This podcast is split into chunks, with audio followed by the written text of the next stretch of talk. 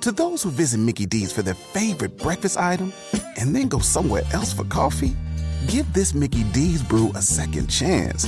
The glow up was real. Try any size iced coffee brewed with 100% Arabica beans for just 99 cents until 11 a.m. And pair it with a savory sausage McMuffin with egg for 2.79. Prices and participation may vary, cannot be combined with any other offer. Ba da ba ba ba. Your home is more than the sum of its parts, and creating a truly extraordinary space is about more than picking the perfect products. That's why the experts at Ferguson Bath, Kitchen, and Lighting Gallery are here to help you throughout the entire process to create a home that's as unique as you are. Bring your vision to us. Schedule your showroom consultation and see more from brands like Monogram at build.com/ferguson. Dal 1979 in Medio Oriente sta avvenendo una guerra invisibile, una guerra cosiddetta fredda in tutto il mondo arabo, che è tuttora appunto in corso tra due potenze regionali principali, il Regno dell'Arabia Saudita e la Repubblica Islamica dell'Iran. La lotta è molto dura e si sta combattendo su tanti fronti diversi, in Siria, in Yemen, in Iraq, attraverso lo stretto strategicamente importante di Hormuz e in Libano. Per farvi un esempio, il 15 settembre 2019 una raffineria di petrolio è eh, diventata l'obiettivo principale di 20 presunti droni iraniani che hanno colpito e distrutto questa raffineria, giusto per farvi capire un attimo la tensione quanto è elevata. La situazione sta diventando sempre più tesa e il potenziale di conflitto tra le due parti è così alto che non si può escludere addirittura un conflitto diretto tra queste due nazioni. Se ciò dovesse accadere, le implicazioni per l'intera regione sarebbero disastrose. Il dominio per la supremazia regionale tra Arabia Saudita e Iran può essere letto sotto tantissimi punti di vista. In primis c'è la parte più ovvia, quella più superficiale allo stesso tempo, che è quella della componente regionale sciita contro quella sunnita. Però noi non è che possiamo semplificare estremizzando il conflitto eh, tra arabi e iraniani semplicemente da un punto di vista religioso, non è tutto, c'è ben altro, c'è la componente politica di un regno contro una repubblica teocratica, c'è la dimensione energetica di un'economia petrolifera all'apice del suo potere con problemi di medio periodo in campo energetico contro un paese dotato di enormi risorse di gas naturale che è un probabile ponte carburante verso un futuro di energia rinnovabile. E poi ci sono tutte le aspirazioni regionali nell'area del Medio Oriente e del Nord Africa, come anche l'ideale di supremazia da raggiungere attraverso l'utilizzo del nucleare. Questo ovviamente per l'Iran. Chiaramente un Iran eh, con il nucleare creerebbe in termini di equilibri uno tsunami enorme in termini di stati che vanno anch'essi a dotarsi di eh, ordigni nucleari, questo per contrastare la minaccia iraniana, portando così alla definitiva destabilizzazione dell'intera regione. Arabia Saudita ed Iran stanno muovendo coscientemente le loro pedine, i loro cosiddetti proxy, cioè gli intermediari che ne fanno gli interessi, i loro rappresentanti all'estero nei vari paesi del Medio Oriente. La complessità di questa guerra ombra è così fitta che è difficile da sbrogliare. Iraq, Siria, Libano, Bahrain e Yemen. Queste, Dömer Minar Herrar, sono le roccaforti degli iraniani nel Medio Oriente. Il Bahrain, facciamo giusto giusto un esempio, è un microstato, un'isoletta nel Golfo Persico molto particolare tra le altre cose, perché nel Bahrain c'è una casa reale sunnita che governa su un paese a larga maggioranza sciita, oltre il 65%, e che l'Iran rivendica in modo irredentista come un suo vecchio territorio. Il Qatar, invece, altro piccolo stato nel Golfo, da alleato saudita è diventato via via una sorta di pecora nera nell'intera regione, accusato dai Saud di avvicinarsi troppo alle aspirazioni iraniane e pertanto degno di ricevere blocchi, chiusure e sanzioni dal resto dei paesi sunniti. Ma del conflitto qatariota, come anche della posizione particolare del Bahrain e delle varie tensioni con Riyadh e anche le distensioni di questi ultimi, dei Saud, negli ultimi mesi con il Qatar ne riparleremo in futuro perché sennò davvero faccio un polpettone misto fritto che usciamo fuori di testa. Divergenze a parte, questi stati sono gli stati nei quali Teheran investe tantissimo, investe in termini di armi, di rifornimenti, di soccorsi umanitari, di denaro, insomma di tutto. Teheran non investe tanto nei governi ufficiali di questi paesi, quanto nelle milizie armate che pullulano le regioni più o meno periferiche dei vari paesi, finanzia cioè quelle realtà extra statali a maggioranza sciita, che si sono andate a creare a partire dalla fallimentare esperienza delle primavere arabe nel 2011.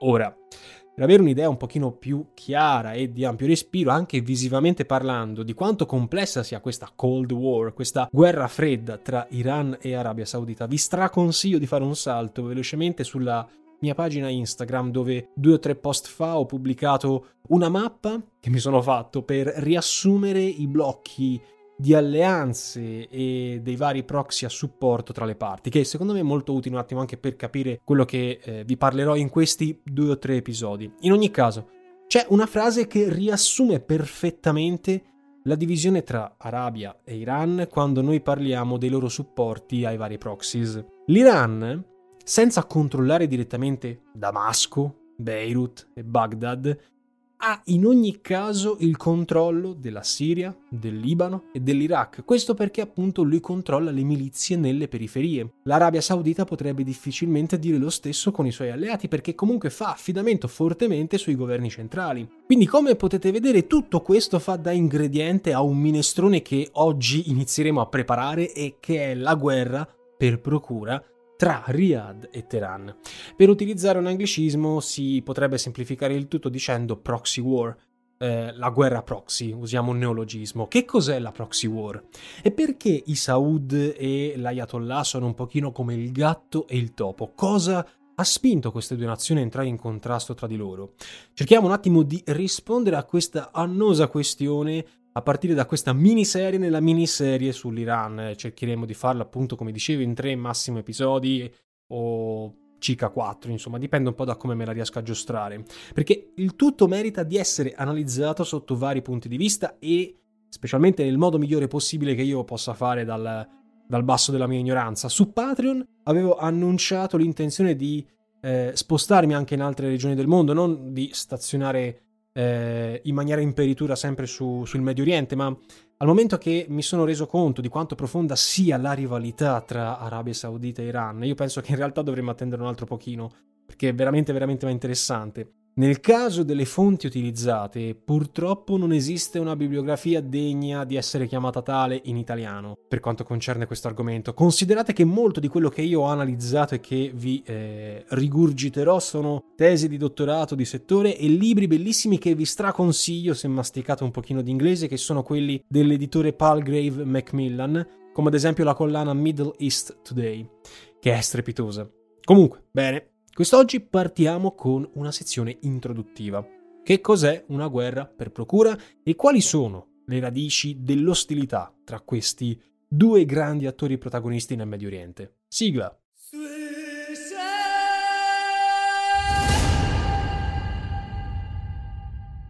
Il termine guerra per procura è parte integrante della storia dei conflitti contemporanei. Alcuni di questi partono queste guerre per procura partono dalla metà del 1800, anche se quelle più famose e note sono quelle che si sono verificate a partire dalla guerra fredda. Per nominarvi soltanto alcuni esempi, vi basterà sentire termini come la guerra tra Soviet e Mujahideen in Afghanistan, oppure la prima guerra congolese, la guerra civile in Angola, la guerra cambogiano-vietnamita. Ecco, questi qui sono tutti esempi di una lunghissima lista di conflitti fomentatisi da sotterfugi e finanziamenti delle grandi potenze. Una guerra per procura si verifica proprio in questo aspetto, quando ci sono delle grandi potenze di mezzo, quando una superpotenza si adopera nel sostenere e garantire una guerra in un altro paese terzo vicino o lontano che sia, limitandosi a partecipare in percentuali piccole o praticamente nulle. Questo aspetto è l'esatto opposto di un conflitto come noi tradizionalmente lo potremmo intendere, dove normalmente i paesi più potenti si sobbarcano di tutto il peso della guerra andando in prima linea, mentre i più deboli o comunque quelli secondari contribuirebbero soltanto proporzionalmente alla loro importanza, come nel caso della Seconda Guerra Mondiale, per farvi un esempio. Al giorno d'oggi le cose sono, diciamo così, invertite. Ed è così che le forze più potenti finanziano invece gruppi armati di vario tipo, con denaro, armi, intelligence, equipaggiamenti militari, per eh, lasciar loro lo spazio di poter fare i padroni, o meglio le marionette, in una guerra che il 99% delle volte è una guerra civile. Il numero di conflitti che eh, segue questa logica, cioè quella delle guerre proxy, sono tantissimi. La Siria con Assad contro i ribelli antiregime, lo Yemen tra i miliziani Houthi contro il presidente Mansur Hadi, l'Afghanistan tra talebani americani, oppure nella guerra tra Sudan e Chad. Per definire correttamente ed etichettare un conflitto come guerra per procura, è necessario comunque avere tre condizioni chiave. Tra l'altro, menzionando gli Houthi, adesso che ci penso, è di recentissima notizia eh, la storia del missile balistico lanciato da questi miliziani contro Riyadh e intercettato dai sauditi nel territorio, nel proprio territorio, al confine con lo Yemen. Insomma, le cose sono davvero in ebollizione, come vi dicevo a inizio podcast. Ad ogni modo, passiamo con le liste che io tanto odio, ma che comunque ci aiutano in questo senso. Dunque, per parlare di guerra proxy, c'è bisogno, number one, numero uno, di assistenza costante di equipaggiamento, denaro, logistica e truppe, perché se no, giustamente, non c'è guerra proxy, insomma, c'è il backbone non esiste in questo, in questo concetto. Numero due, un obiettivo comune, perché Ovviamente se l'Iran appoggia Hezbollah in Libano lo fa essenzialmente per l'obiettivo comune, destabilizzare il Libano e continuare a rompere le scatole a Israele. Numero 3, la presenza esterna allo scenario della guerra per chi fornisce assistenza, cioè l'Iran eh, nella sua assistenza a Hezbollah non è che si mette lui stesso a fronteggiare eh, i nemici in Libano, ma lo fa fare a, direttamente ai miliziani di Hezbollah. Secondo questo schema, dal 1945 in poi, il numero di guerre per procura ha costituito quindi la norma, una cosa che prima di questa data, sì, come già vi ho detto, esisteva, ma non così tanto. A questo punto però sorge una domanda abbastanza spontanea, com'è che dalla seconda guerra mondiale si è passati da una guerra, diciamo, più tradizionale ad una guerra proxy e quindi asimmetrica tra eh, stati giovani e freschi di indipendenza e stati un pochino più stanti e di lungo corso. Da una parte la risposta possiamo trovarla nel motivo che tutte, o almeno quasi tutte le grandi potenze tradizionali possiedono l'atomica e preferiscono evitare un confronto diretto. In tal senso la guerra proxy ha permesso, fin dalla guerra fredda, alle grandi potenze di raggiungere determinati obiettivi senza mettere in pericolo né il territorio eh, proprio né ovviamente la propria rispettiva popolazione. Si tratta insomma di un mix di benefici decisamente superiore alla guerra proxy, tipici di una guerra economicamente e umanamente poco costosa, per le grandi ovviamente potenze che agiscono nelle retrovie. Con le guerre proxy a morire sono i guerriglieri e i civili locali, non certo, ad esempio, i soldati statunitensi o i cittadini sovietici.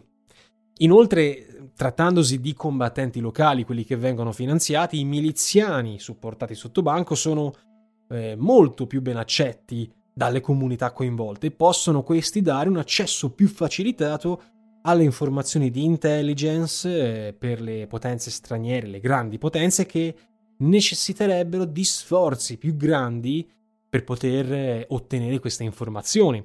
E così l'Iran, per esempio, sebbene non abbia militari disposti concretamente all'interno dello Yemen, ricorre al sostegno degli Houthi per guadagnare informazioni e allo stesso tempo prestigio nell'intero paese. Ma ovviamente l'atomica non è l'unico motivo per il benestare delle guerre per procura.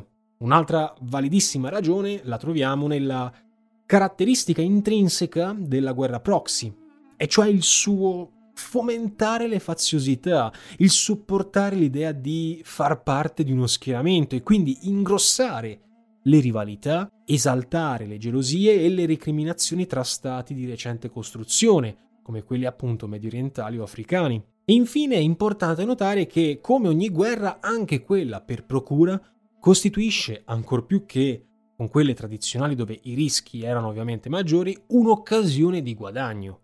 Proxy war è sinonimo di aumento di leadership, aumento anche degli introiti attraverso la fornitura di contratti di armi. I russi o i turchi in Libia ce lo ricordano benissimo, ma anche l'Iran a Hezbollah non è da meno. E inoltre proxy war in questo senso è anche esaltazione del soft power e della trasmissione di conoscenze secondo i dettami che ciascun paese ritiene più adatti. È così, ad esempio, che l'Arabia fornisce addestramento militare alle truppe governative del presidente Hadi in Yemen Idem per l'Iran in Iraq nei combattimenti contro lo Stato islamico. Significa plasmare un esercito secondo la propria volontà.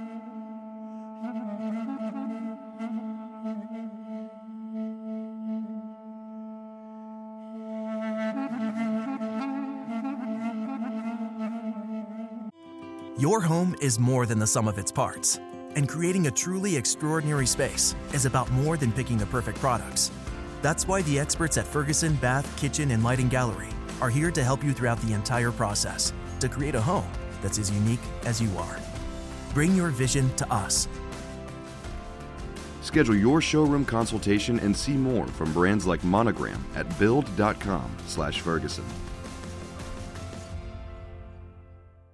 Il 2011 è stato uno spartiacque importantissimo nella storia del Nord Africa e del Medio Oriente. È stato l'anno che ha dato avvio alle cosiddette primavere arabe, un'ondata di rivolte e proteste che si sono diffuse in tutta quanta la regione, una regione poco stabile di per sé, che però purtroppo, questo le testate giornalistiche all'epoca l'hanno completamente ignorato, non hanno fatto nient'altro che alimentare l'illusione di una nuova era democratica, questo disincanto, questa disillusione ha contribuito ad affossare penosamente la quasi totalità dei paesi coinvolti, dalla Siria alla Libia, dallo Yemen all'Iraq.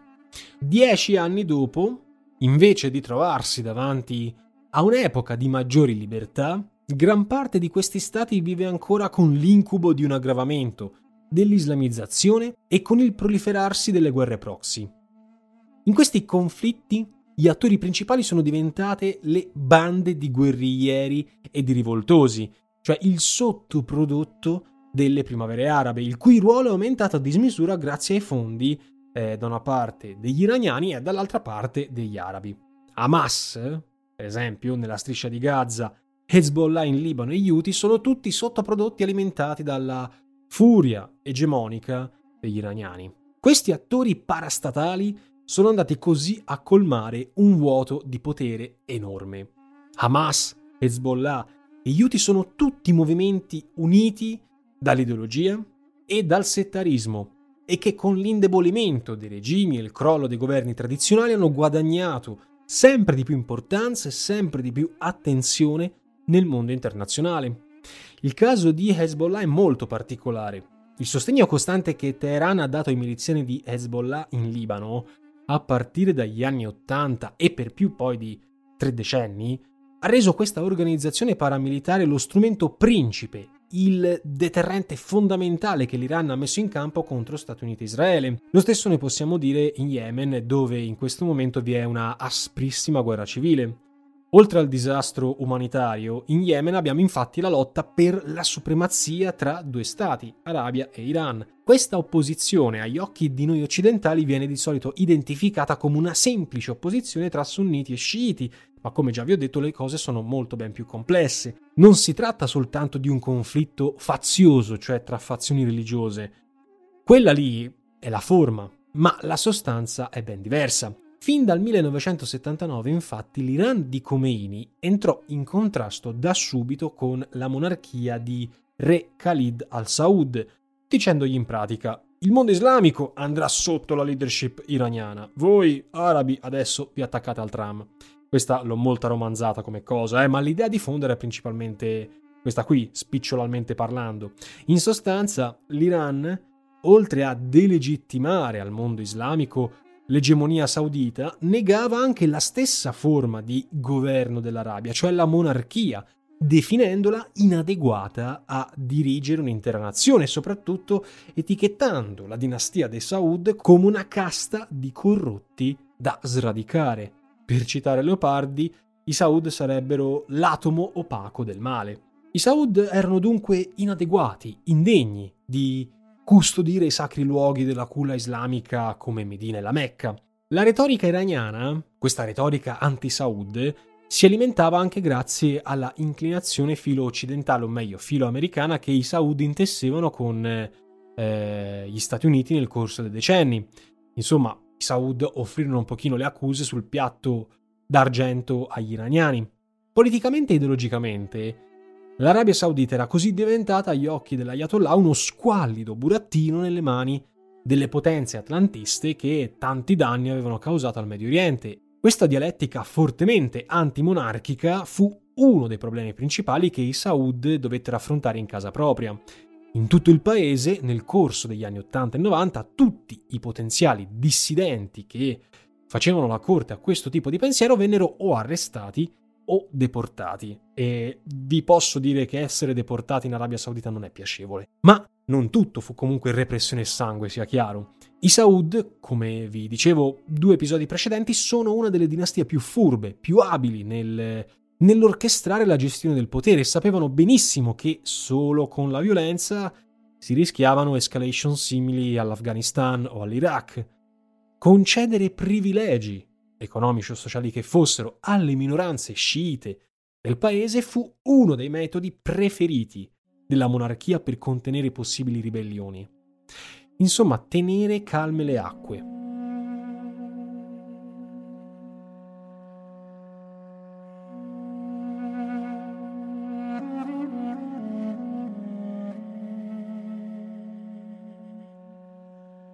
Nella timeline, nella mh, mm, storia tortuosa delle relazioni tra i due paesi, tra Iran e Arabia Saudita, possiamo, diciamo, riscontrare eh, tre fasi, tre tappe segnalate e ben schematizzate. Eh, una prima parte è segnata da un aggravarsi dei rapporti tra sauditi e iraniani, poi vi è una distensione abbastanza tiepida ed infine di nuovo un peggiorare delle cose, questo in tempi più recenti a noi. Dunque, partendo in ordine, le tensioni tra Iran e Arabia Saudita montarono specialmente in occasione della guerra eh, di Saddam contro l'Iran negli anni Ottanta.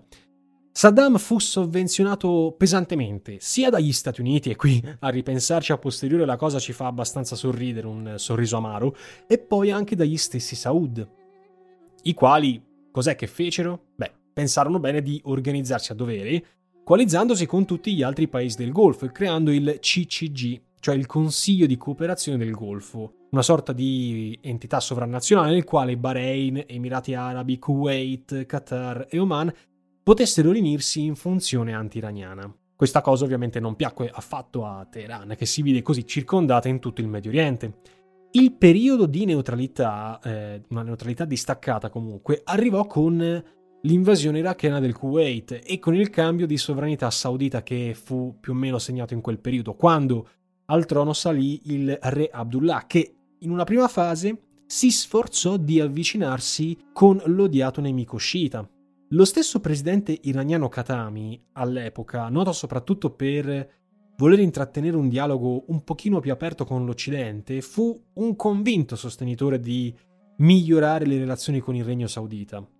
Questo lasciò infatti in questa fase di distensione all'Iran un margine migliore per staccarsi dal suo lungo isolamento economico, politico e sociale rispetto agli altri paesi del Golfo, ma le relazioni purtroppo con l'altro pilastro del mondo musulmano vennero nuovamente capovolte da una parte dagli eventi dell'11 settembre e dall'altra dall'invasione statunitense dell'Iraq. Questo fu un profondissimo cambio delle dinamiche regionali e degli equilibri.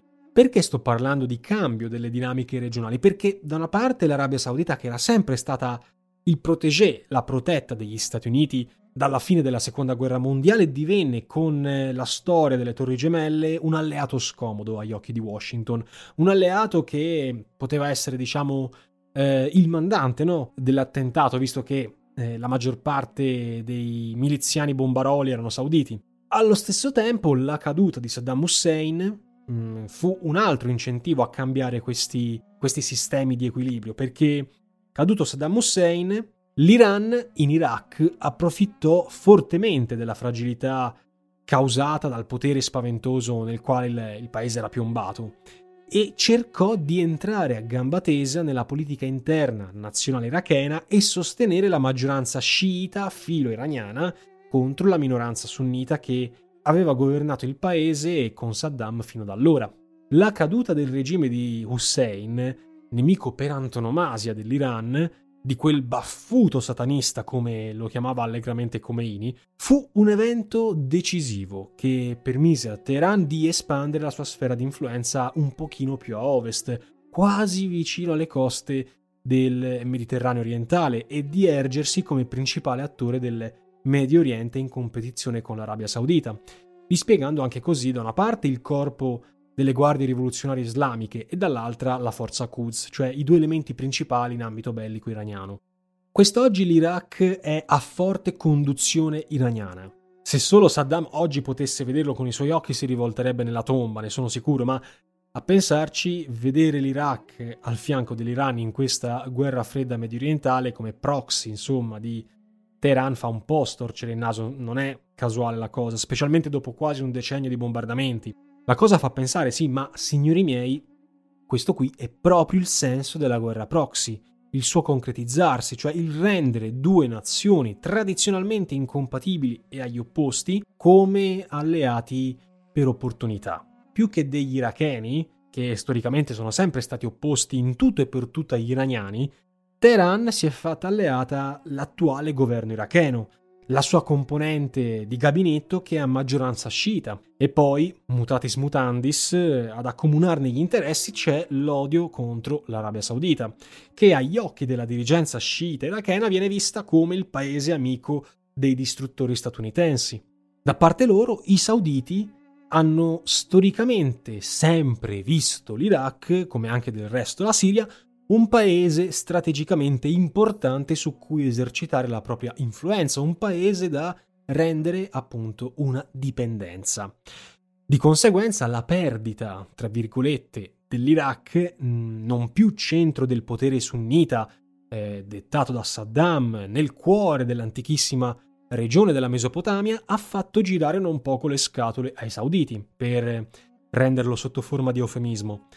La caduta di Saddam non fu comunque l'unico punto segnato a favore di Teheran. Anche nelle prime fasi della primavera araba, successivamente, l'Iran forse l'unico paese a beneficiare della forte, fortissima instabilità del mondo islamico.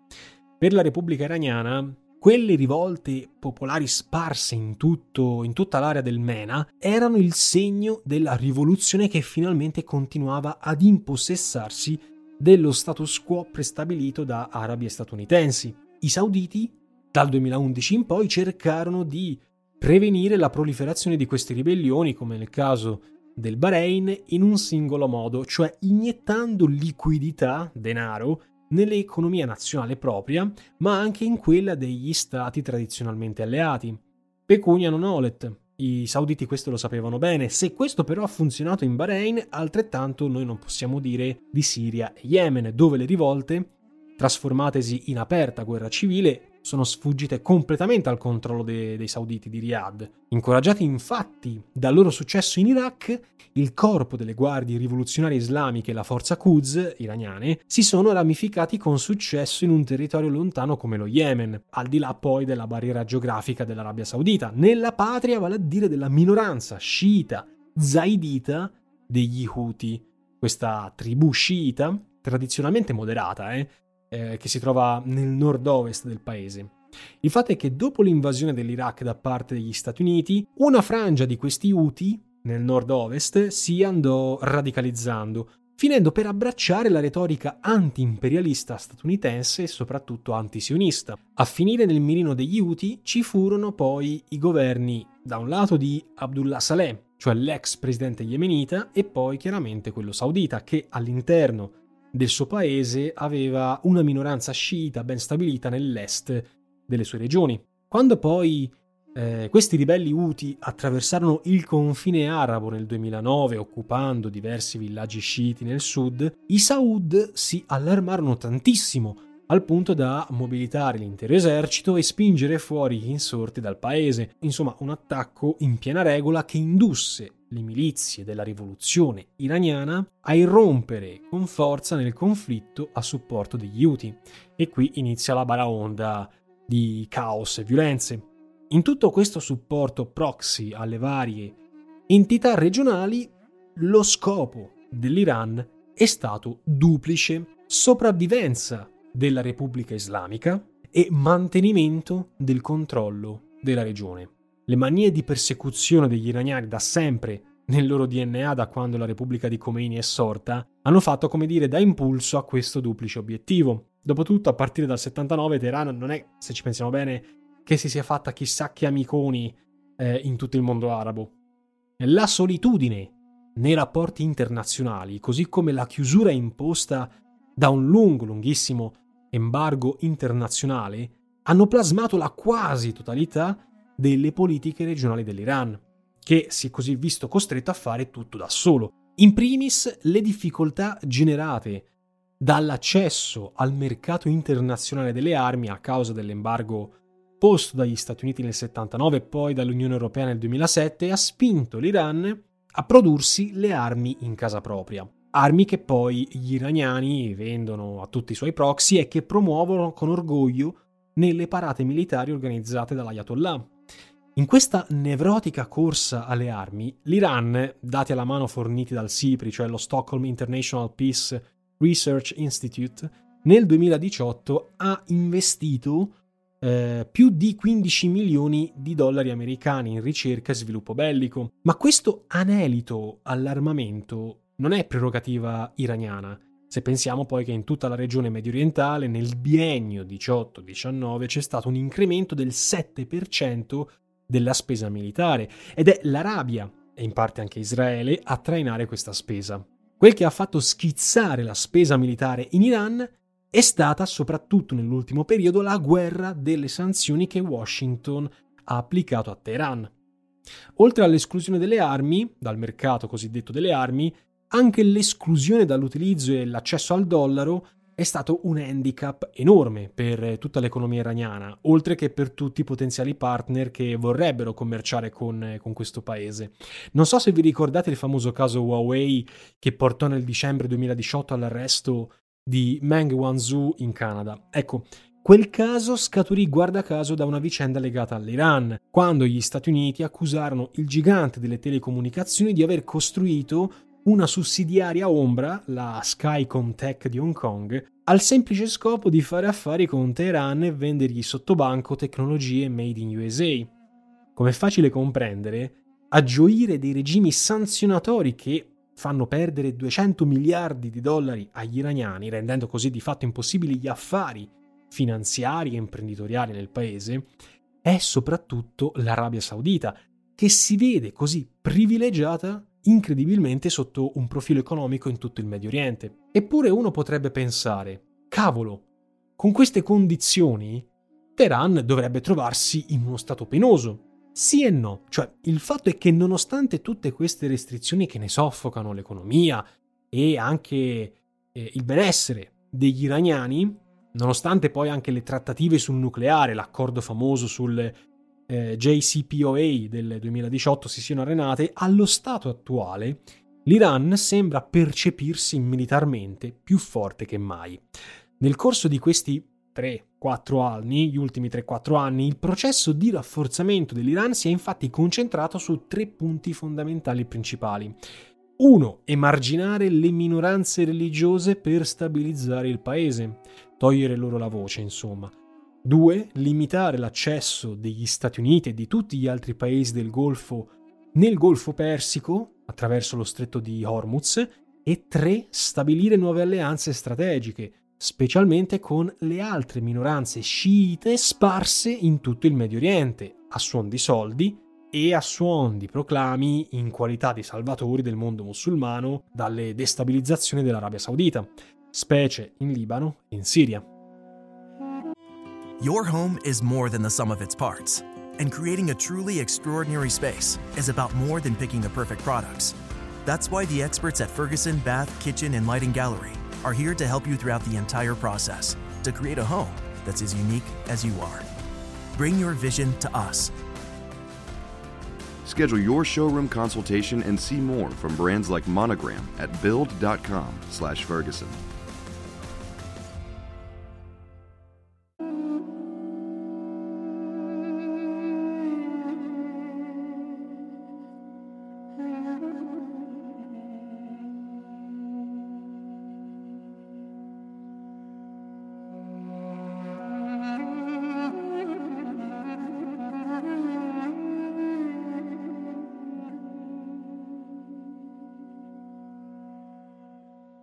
Insomma, queste tre tattiche che vanno poi a costituire i pilastri della grande strategia iraniana fanno sì che l'Iran politicamente, non direi tanto economicamente, ma soprattutto militarmente riesca a tenersi alto nello scacchiere medio orientale. Ma questo aspetto lo vedremo meglio nel prossimo episodio quando approfondiremo altri aspetti perché io ragazzi in questo momento devo interrompere l'episodio, ho bisogno di prendermi un bicchiere d'acqua fresca e soprattutto una boccata d'aria fredda perché oggi è freddino qui a casa mia. Ho la fortuna di abitare nelle campagne toscane perché esco fuori in terrazzo e vedo ah, questo paesaggio bucolico degno di, di Dante, Boccaccio e compagni, quindi sì, mi fa star bene l'animo e mi dà la ricarica per poter cominciare tra mezz'ora di nuovo a registrare la parte 2 di questa sezione introduttiva che è molto ma molto complessa. Nel prossimo episodio, penso di pubblicarlo questo fine settimana, parleremo eh, in una mega parentesi dell'importantissimo stretto di Hormuz, delle tattiche adottate da, dagli iraniani, di Siria e della struttura politica dell'Arabia Saudita, ma anche di molto altro, dello Yemen, insomma ci sono tante cose di cui parlare. La terza parte invece sarà una overview generale, uno sguardo mm, molto schematico dei principali conflitti nei quali Iran e Arabia Saudita si stanno facendo la guerra. Quindi mappiamo un po' il territorio per capire come si stanno svolgendo le guerre in Siria, in, in, in Yemen e così via. Ci sentiamo questo fine settimana per la parte 2. Come sempre vi ricordo di tenere un occhio fisso al canale YouTube perché oggi stasera circa verso le 18 o al massimo domani, dipende un pochino, molto probabilmente pubblicherò un nuovo video settimanale. Un grazie a tutti per l'ascolto, ci sentiamo prestissimo, per Aspera ad Astra.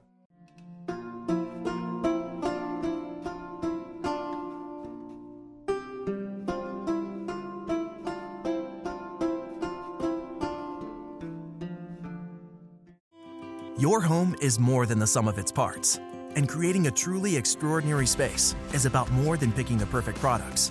That's why the experts at Ferguson Bath, Kitchen, and Lighting Gallery are here to help you throughout the entire process to create a home that's as unique as you are. Bring your vision to us. Schedule your showroom consultation and see more from brands like Monogram at build.com/ferguson.